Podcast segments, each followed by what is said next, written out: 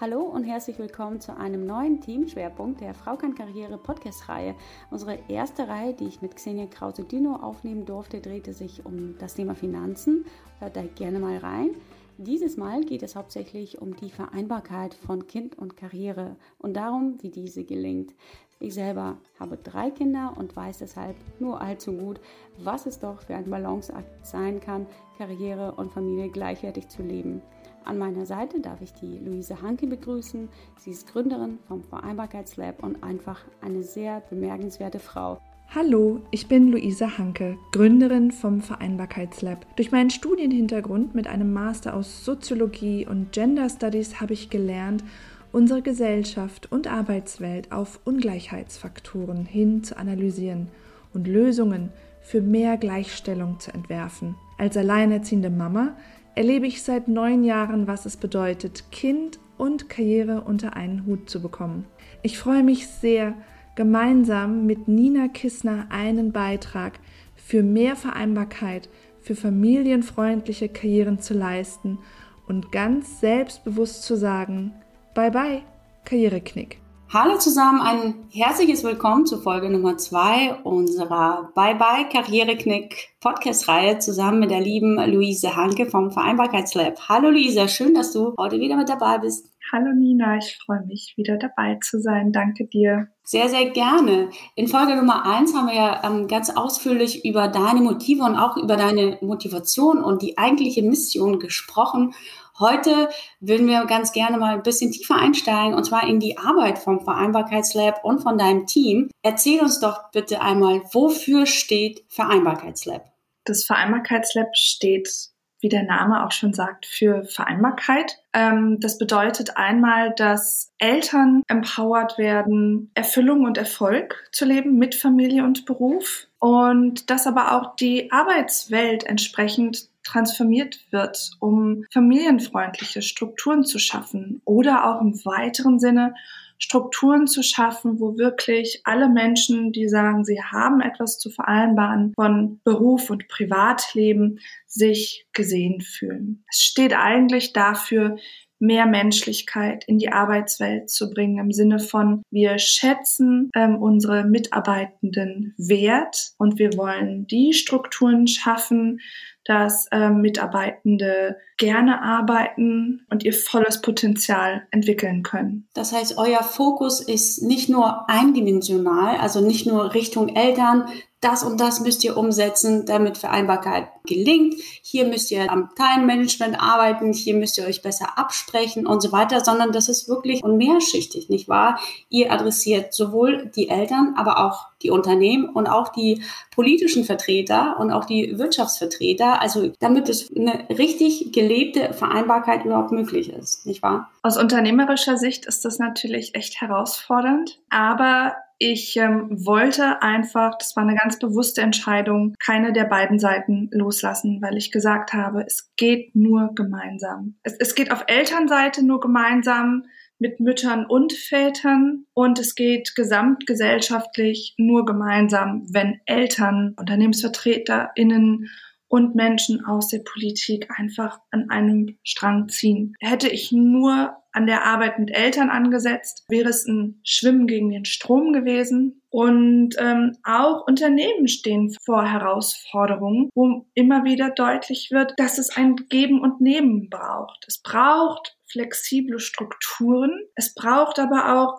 Menschen, die sagen, ja, ich, ich weiß auch mit diesen Strukturen gut umzugehen. Es braucht immer das Vertrauen und das Commitment von beiden Seiten. Und deswegen ist mir das so wichtig, da mit beiden Seiten zu arbeiten. Ich würde das vielleicht ähm, zusammenfassend sagen, es braucht von allen Seiten einen Teamgedanken. Wir richten uns aus auf das gleiche Ziel, nämlich wirklich die optimalen Voraussetzungen für alle Seiten zu schaffen. Und da sind einfach alle Seiten gefordert, ganz klar.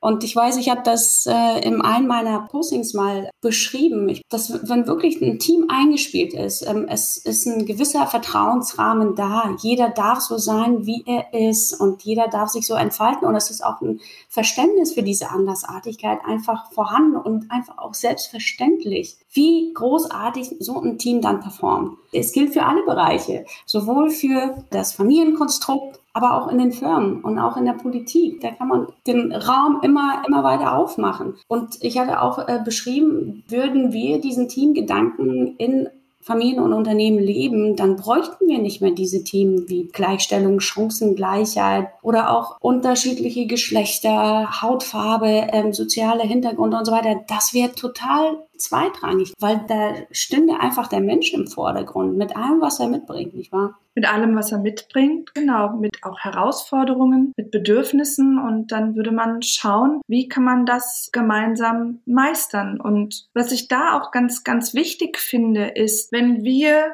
ob in der Familie, ob als Privatperson oder im Team, im Unternehmen, wenn wir nicht gesehen werden, wenn wir uns nicht ganz einbringen können, ja, wir können uns damit arrangieren irgendwie. Aber was entsteht, ist, ist Widerstand. Und Widerstand braucht so viele wertvolle Ressourcen. Also es ist ein absoluter Energiekiller, es ist ein Innovationskiller und Widerstand ist ja auch wirklich dafür zuständig, dass Menschen frustriert sind, dass sie innerlich kündigen oder innerlich irgendwie diese Beziehung beenden. Und deswegen ist es so wichtig, über diesen Teamgedanken immer wieder in das Miteinander zu kommen, immer wieder in die Verbindung. Und dazu gehört einfach dieses Inklusive. Was braucht jede einzelne Person? Das ist das größte Potenzial, was wir für Familien, für unsere Gesellschaft und für Unternehmen nutzen können, uns bewusst zu machen, wie wertvoll dieser inklusive Gedanke ist. Was braucht jeder Einzelne, weil jeder einzelne Mensch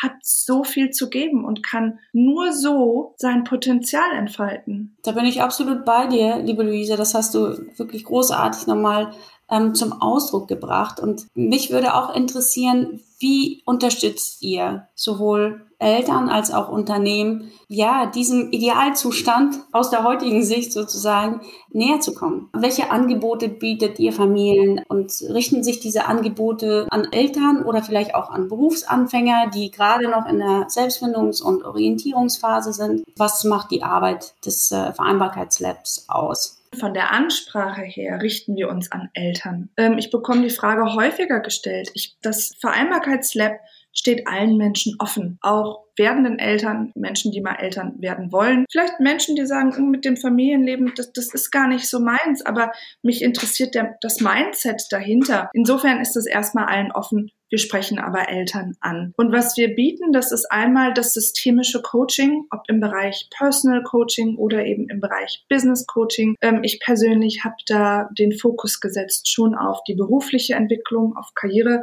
Coaching auch auf dieses berufliche Selbstbewusstsein. Aber auch da gibt es unterschiedliche Ansatzpunkte auch zu schauen, okay, wie kann man mehr Gleichstellung in der Familie schaffen, weil das so eine wichtige Grundlage ist für die berufliche Teilhabe, für die berufliche Gleichstellung von Frauen und Männern. Und diese Coachings, die biete ich persönlich für Eltern, aber auch im Unternehmenskontext an. Und was sich sonst noch an Eltern richtet, das ist einfach das Bewerbungstraining, weil ähm, Eltern, insbesondere Mütter, also da kann man schon sehr viel spezifischer von Müttern sprechen, die haben es im Bewerbungskontext einfach schwierig. Das zeigen auch Zahlen, dass sich Mütter einfach sehr viel häufiger, sehr viel intensiver, ähm, sehr viel zielgerichteter bewerben müssen, um da wirklich eingeladen zu werden zu Bewerbungsgesprächen und um letztlich auch Zusagen zu bekommen. Und deswegen habe ich dieses Bewerbungstraining entwickelt, was einmal Mütter in ihrem beruflichen Selbstbewusstsein stärken soll, was aber auch hilft, ganz klar die eigenen Kernkompetenzen aufzuzeigen. Ich finde, das ist so wichtig, dass Menschen verstehen, was bringe ich alles mit an den Verhandlungstisch und wie kann ich Relevanz herstellen? Also das heißt, von der Fülle an Kompetenzen und Qualifikationen, die ich mitbringe, wie kann ich da genau zu dieser Stelle, genau zu, für dieses Team, genau für dieses Unternehmen die Relevanz herstellen und aufzeigen. Das ist der Grund, weshalb ich die perfekte Kandidatin oder der perfekte Kandidat bin. Und dann, das ist das dritte Standbein und das ist etwas, das möchte ich wirklich allen Eltern auch ans Herz legen, das ist der verdeckte Stellenmarkt. Also, dass wir schon schauen, wie kann man passgenaue Bewerbungsunterlagen erstellen und so den Stellenmarkt nutzen. Aber dass das gar nicht so effektiv ist, das vermitteln wir eben auch und dass Eltern so viel bessere Chancen haben, wenn sie diesen verdeckten Stellenmarkt nutzen, weil einfach, also in Zahlen, zwei Drittel aller Stellen werden nie ausgeschrieben. Aber nur fünf Prozent von Bewerbenden nutzen dieses, diese zwei Drittel an, an zu vergebenden Jobs, die unter der Hand vergeben werden, ne? durch interne Ausschreibungen, durch Recruiting, durch Empfehlung. Also stellt euch das mal vor, das ist ein immenses Potenzial und das heißt, dass natürlich auf dem Stellenmarkt eine enorme Konkurrenz herrscht und ähm, das versuchen wir immer wieder aufzuzeigen, wie wichtig das ist, diesen verdeckten Stellenmarkt zu nutzen. Das heißt, sich zu positionieren, zu netzwerken und dass das sehr effektiv ist und die Möglichkeit gibt, nicht nur besser an Jobs ranzukommen, sondern an die passgenauen Jobs. Also gerade im Sinne der Vereinbarkeit, da kann man noch viel mehr mitgestalten. Da kann man noch viel besser sagen, ich bin geeignet auf diese Stelle, das sehen Sie, ich ähm, mache das in 35 Stunden oder ich mache das in 30 Stunden in einem Tandem. Das sind so Möglichkeiten, die der verdeckte Stellenmarkt bietet. Und das machen wir eben mit dem Bewerbungstraining. Ansonsten bieten wir Netzwerkevents einfach für diesen Gedanken auch Inspiration, Erfahrung zu teilen, ähm, sich austauschen zu können. Aktuell halt nur digital.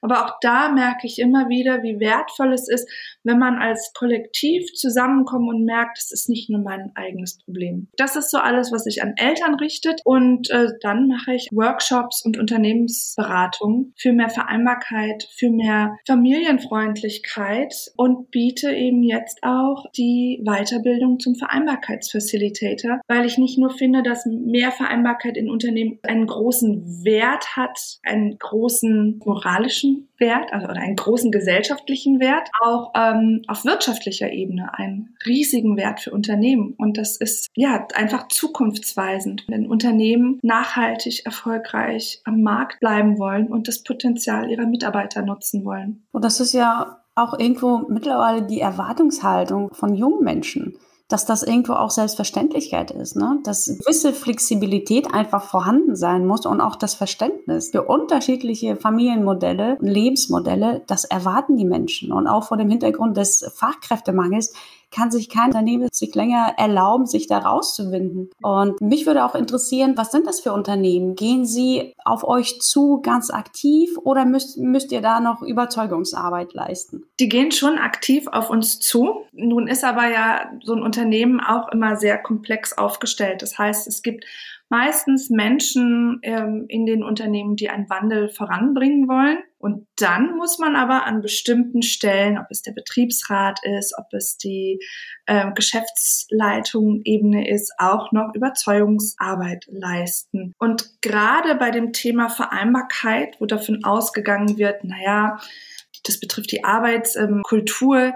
Ja, ich weiß, das, das betrifft irgendwie auch die Mitarbeiterzufriedenheit. Ja, ich sollte mich irgendwie dahin entwickeln. Das ist oft nicht wirtschaftlich genug. Also da ist es immer wieder ganz wichtig und dann merke ich auch, fangen die Leute an, viel mehr auch ähm, Gehör zu schenken, diesem Thema, ähm, wenn man die Wirtschaftlichkeit aufzeigt. Also wenn, wenn man aufzeigt, was für ein großes Renditepotenzial die Vereinbarkeit hat. Also weil du hast gesagt, es einfach wirklich das Top-Tool ist, um dem Fachkräftemangel entgegenzuwirken, weil man ja auf einmal mit der neuen Haltung, die dazugehört und mit entsprechenden Strukturen viel mehr potenzielle Mitarbeiter anspricht und gar nicht mehr kategorisch ausschließt, die Frau ist jetzt aber zu jung für den Job, die kriegt doch bestimmt dann in zwei Jahren ein Kind. Oder der Top-Mitarbeiter, der als Vater das Bedürfnis hat, die Arbeitszeit geringfügig zu reduzieren, dass man den hält. Und äh, nicht nur, dass man den hält, sondern dass man den committed hält. Das ist ja auch ganz wichtig. Das ist auch ein großer Unterschied, nicht wahr? Es ist einfach so. Und ich glaube, dieses Jahr, spätestens dieses Jahr, hat es vielen Unternehmen nochmal vor die Augen geführt. Ja, ich frage immer, was für Mitarbeiter wollen Sie haben? Wollen Sie Mitarbeiter, die einfach nur zu Ihnen kommen, um die Miete zu bezahlen, eigentlich aber gerne woanders wären und innerlich gekündigt haben? Das ist ja der Tod für ein Unternehmen. Oder wollen Sie Mitarbeiter haben, die loyal sind, die für ihren Job brennen, die für das Unternehmen brennen und die dafür auch brennen können, weil sie nicht ausbrennen, weil es gut funktioniert, weil, und das ist dann auch wieder dieser Punkt Mitarbeitergesundheit, Resilienz. Ja, was bedeutet das denn? Das bedeutet, dass man Strukturen schafft, aber dass man Menschen auch beibringt, gut und bewusst mit ihrem Kräftehaushalt umzugehen, dass man Teams entwickelt, wo auch eine gewisse Eigenverantwortung gefördert wird, aber auch Kooperation, weil wir alle wissen, das Leben und so auch Unternehmen hat immer Höhen und Tiefen, ja, und Vereinbarkeit bedeutet ja auch lebensphasenorientiert zu arbeiten. Das heißt, wenn da auf einmal im Team ein Pflegefall auftaucht, was sich ja viel weniger planen lässt als zum Beispiel die Schwangerschaft, ja, oder der Hausbau, ähm, dass man da wirklich schauen kann, okay, was braucht der Mitarbeiter, die Mitarbeiterin, was sind die Ressourcen, die der Person jeweils zur Verfügung stehen und was können wir als Unternehmen, was können wir als Team tun. Und wenn sich alle Mitarbeiter gesehen fühlen, ja, dann ist es so viel leichter, Empathie zu entwickeln und zu sagen, wir als Team haben hier folgende Lösung gefunden, um hier eine temporäre Reduzierung der Arbeitszeit von der Person gut abzudecken zum Beispiel. All sowas ist möglich, ja, wenn man auch Kooperation fördert durch Vereinbarkeit. Definitiv. Und ähm, du hattest ja kurz angesprochen, dass ihr deshalb ähm, eure Weiterbildung entwickelt habt zum Unternehmensfacilitator. Vielleicht könntest du da noch ein, ein bisschen was drüber erzählen, ein paar Details preisgeben. Also an wen richtet sich diese Weiterbildung? Ich gehe davon aus, es sind nicht nur Führungskräfte, sondern alle, die irgendwie ähm, auch ein Team begleiten, nicht wahr?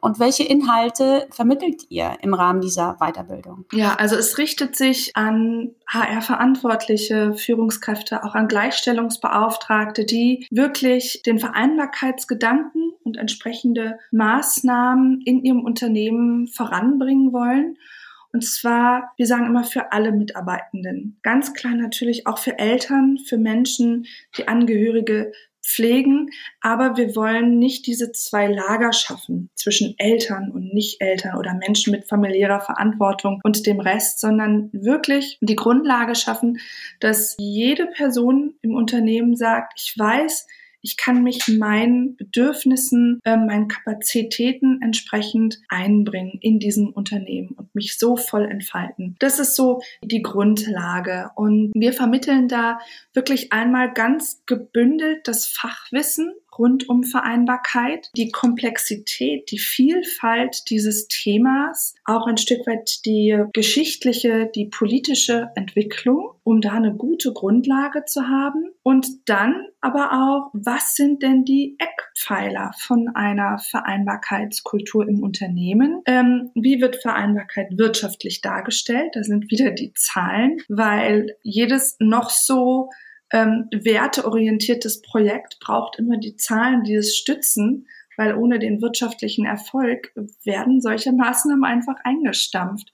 Also die wirtschaftliche Grundlage, die wirtschaftliche Abbildbarkeit von Vereinbarkeit ermitteln wir und dann eben auch ganz klar, wie macht man überhaupt die Bedarfsermittlung? Das ist ja ein ganz wesentlicher Bestandteil. Erstmal auch zu schauen, was gibt es schon, was läuft gut, was gibt es und was kommt vielleicht überhaupt nicht an das ist auch ganz wichtig. Und ähm, wo sind die Faktoren im Unternehmen, die ähm, Vereinbarkeit gerade erschweren?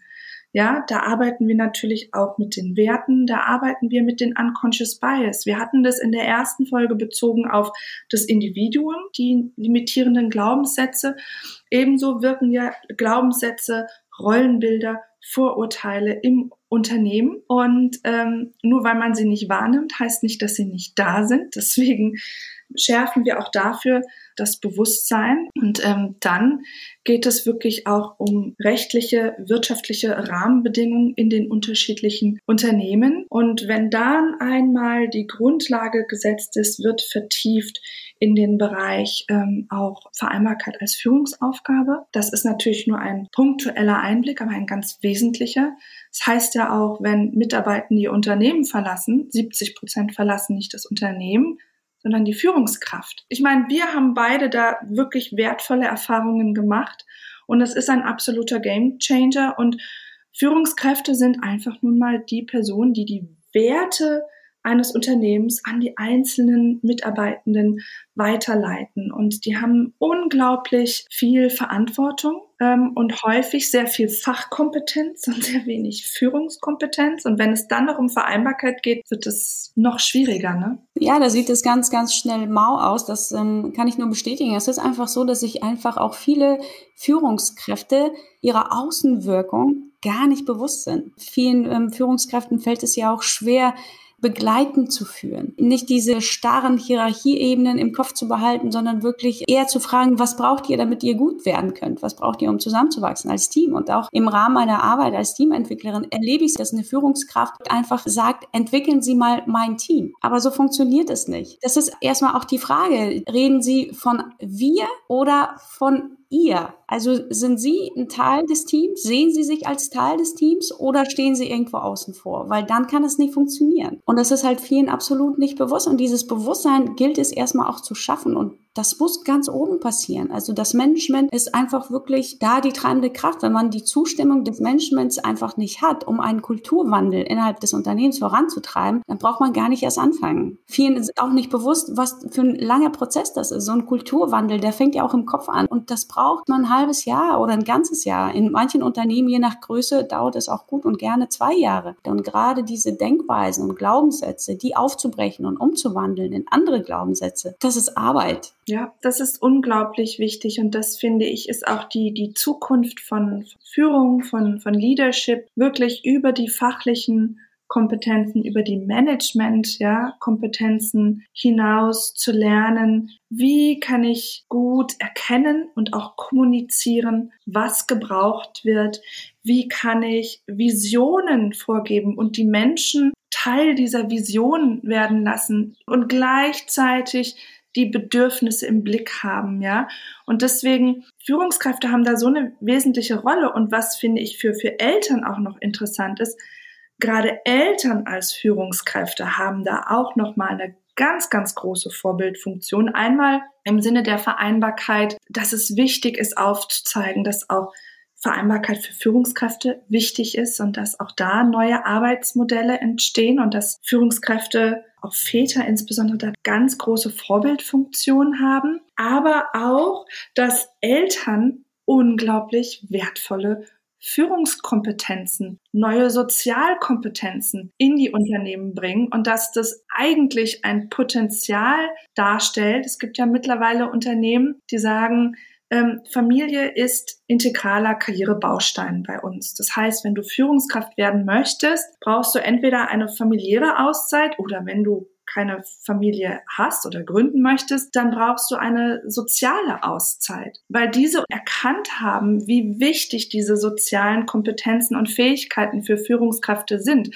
Und deswegen finde ich auch diesen Aspekt, und auch das vermitteln wir so essentiell wichtig anzuerkennen, unter diesem Motto Elternzeit ist eigentlich eine Weiterbildungszeit. Als dreifache Mama kann ich das absolut unterschreiben und unsere Zuhörer können das nicht sehen, aber ich nick die ganze Zeit oder die meiste Zeit einfach mit dem Kopf, weil ich das so gut nachvollziehen kann und das einfach nur bestätigen kann, dass es tatsächlich so ist. Ne? Wenn man sich zum Beispiel das äh, Krisenmanagement anschaut oder das Konfliktmanagement, wie geht man in, mit Konflikten um? Wenn man das tagtäglich hier zu Hause erlebt, wie schlichtet man? Wie bleibt man fair? Wie findet auch jedes Kind Gehör? Wie äh, geht man jedes Kind ganz individuell an? Und Wachstumsphasen, ne, die jedes Kind dann immer mal wieder durchlebt. Und was macht das mit mir? Also wie begegne ich den Kindern? Wie gehen sie mit mir in Resonanz? Das ist so breit gefächert und wenn man dies alles mitbringt als Führungskraft, kann man seine Mitarbeiter viel, viel besser verstehen und dann muss man sie nicht mehr führen, sondern man kann sie begeistern und sie folgen einem weil sie haben einen emotionalen Bezug zu den Unternehmenszielen. Sie haben ein persönliches Bestreben, dass dieses Unternehmen erfolgreich ist. Und da sind die äh, Mitarbeiter und die Arbeitskräfte, die man als Unternehmen binden möchte, langfristig. Weil die muss man nicht mehr binden, die bleiben ohnehin, wenn diese Rahmenbedingungen einfach gegeben sind. Genau. Das ist etwas, was ich als äh, damals noch Angestellte erfahren habe, als mir so wertschätzend ähm, begegnet wurde. Es war immer ein Zusammenspiel von Fordern ne? und fördern. Und das auf diese sehr menschliche Art und Weise. Und ich finde, das ist wirklich, was man lernt. Zu schauen, was sind die Ziele, wo müssen wir hin? Und dann, wie kann ich mein Team, meine Mitarbeitenden fördern, damit wir diese Ziele erreichen. Das stimmt. Und ich finde, ihr leistet eine unglaublich wichtige Arbeit mit dem, was ihr macht ähm, im Vereinbarkeitslab, du und dein Team auf jeden Fall. Und ich bin auch schon sehr gespannt auf die dritte Folge, denn dann gucken wir uns auch nochmal die Politik an, beziehungsweise was die politischen Akteure dazu beitragen können, dass es einfacher ist, Vereinbarkeit zu leben, ob in den äh, Unternehmen oder auch äh, innerhalb der Familien. Und ähm, warum das einfach immer noch der Fall ist hier in Deutschland, dass Vereinbarkeit von Kind und Karriere weiter weiterhin in den Kinderschuhen steckt, im Vergleich zu skandinavischen Ländern zum Beispiel, wobei das Bewusstsein ja schon in vielen Köpfen vorhanden ist. Wir wissen ja eigentlich, dass wir das brauchen, um einfach auch glücklich leben zu können und beides unter einen Hut bringen zu können, ohne dass wir auf das ein oder andere verzichten müssen. Ich bin auf jeden Fall schon sehr, sehr gespannt ähm, auf unsere dritte Folge. Ich danke dir für deinen wertvollen Beitrag auch heute, liebe Luisa, und freue mich, wie gesagt, auf Folge Nummer drei. Danke dir und freue mich auch sehr.